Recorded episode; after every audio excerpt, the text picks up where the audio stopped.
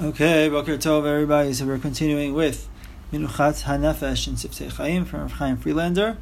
And uh, the last thing we were discussing is the fact that sometimes when a person's on the road, when a person's traveling, so they have much more um, time to think. And the responsibility that when, when it's possible to use that time to focus on spirituality, focus on on Torah thoughts, on uh, thinking about Hashem, thinking about relationship with Hashem, thinking about serving Hashem, etc. So he he continues and elaborates on that idea here in the next paragraph, and he says he wants to explain a little bit why it's mitchayev ben afsho. His so to speak, his his life. He owes his life if he's uh, on the derech, he's traveling and he's thinking about dvarim betelim, and he's thinking about uh, secular matters or things that are not. Uh, not necessary, or let's say uh, when he could be thinking about spiritual things, he's not thinking about spiritual things. So he quotes, you know, everybody knows the phrase. He says, "Zaman hu kesef." Time is money. Why is time money? Because you use your time to make money. You go to business, you go to work, you use your time to make money. So he says, but in truth, time. He quotes the Ponevitch Rav, who says that time is actually infinitely more valuable than money. Do you know why? He says, the Ponevitch because time is life. The life of a person is made up from a combination of all the time which passes. And he quotes the Chafetz Chaim to prove this idea. So life, again, life is the sum of the moments of time in which we, we experience. So therefore, in essence, time is much, much more valuable than money. Time is actually life, which he will spell out a little bit later. So he quotes an interesting proof that the Chafetz Chaim brought. The Chafetz Chaim says the following: that if somebody's a or somebody's on the verge of death, and the the Gemara says. Hama'atzim im yitziat hanefesh hareza shofech Somebody is on the verge of death, all the way at the end. He's about to die and then somebody closes his eyes, which in some way maybe shortens his, his life by a couple of moments before the person has died, he's considered to be shofech dami. He's considered as if he spilled blood. He's a murderer. And the Rambam says. Somebody, if there's a goses, somebody's on the verge of death, and you touch him, hareze shofech damim he is considered to be a murderer. Anybody who does anything or in any ways maybe um, hastens the leaving of the neshama, he is a shofech damim, somebody who spills blood. So he says, listen, this person, he has a moment left to live. He's not necessarily conscious. He's not necessarily functioning. He can't talk. He can't think necessarily in any in a, such a conscious way. He can't express himself. And such a person, if a person were to cut short that person's life, that's ritzicha. That would be considered to be murder. Why? Because even a moment of life, we consider it as if the person has a purpose, a person has direction, even though he, can't function. He's the, the person, Lo Alenu, is on the verge of death. But that moment of life is infinitely valuable. So he says, all the more so when we are alive and we have those moments where we can do things, we are able to study Torah, we are able to do something productive, to help somebody, to think about something in a productive way. And what do we do? We kill time. We kill time.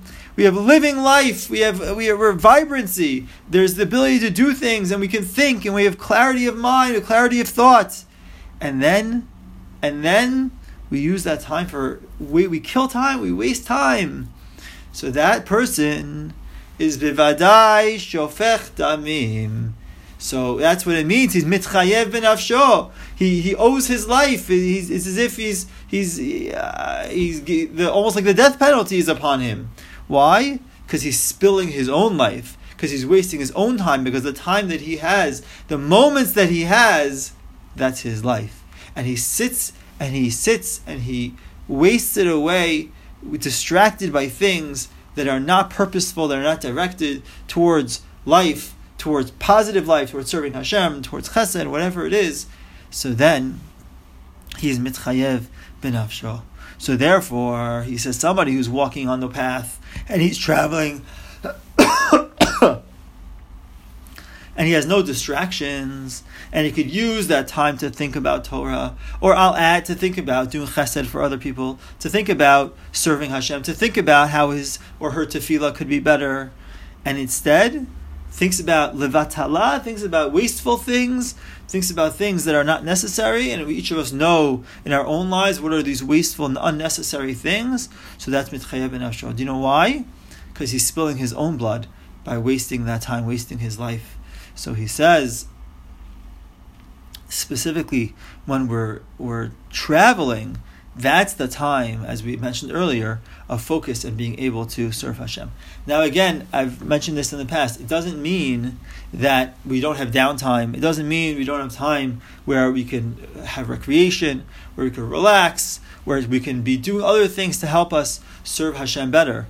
However, it must be well measured. It must be done in a way that's uh, directed towards serving Hashem. If a person is walking and he feels like thinking about something else, well, help him be mentally, help his mental health to be able to help him better serve Hashem. Okay, so then that's not, I don't think that's mitchayev in Hashem.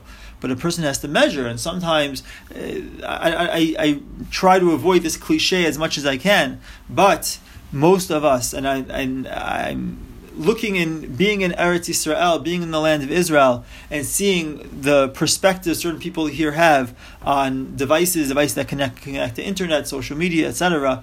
It's a very, very different perspective than what we have in America. And there are many people here who uh, I was walking in the street and somebody came up to me and said in the nicest way possible. He doesn't. He wasn't. He didn't have a big beard and payot. He's a guy wearing a t-shirt, a young guy wearing a t-shirt, and he saw I was holding a smartphone, and he said to me, "My dear friend, you should know it's it's just really bad for you. Just having it is really bad for you." And that that uh, meeting had such a big impact on me. And in Chutz La'aretz, it's outside the land of Israel. It's so difficult for us to relate to this perspective uh, because everybody has phones, everybody's using them all the time. But if you walk around in certain communities in Israel where nobody has smartphones and they're very rare, they're very unusual, and you learn to appreciate the, at least in our context, the wastefulness, the potential wastefulness. Of course, there's many good things as well, but the, the risks and the potential wastefulness of, uh, of, of the media that we have and the devices that we have.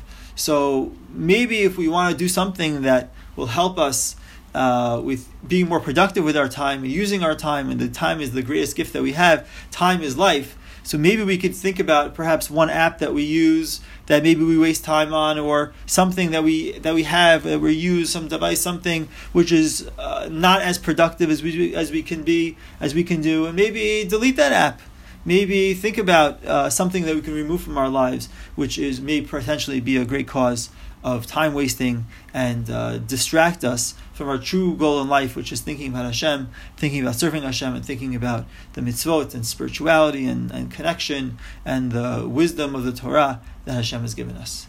Rabbatai, have a wonderful day. Kol Tov.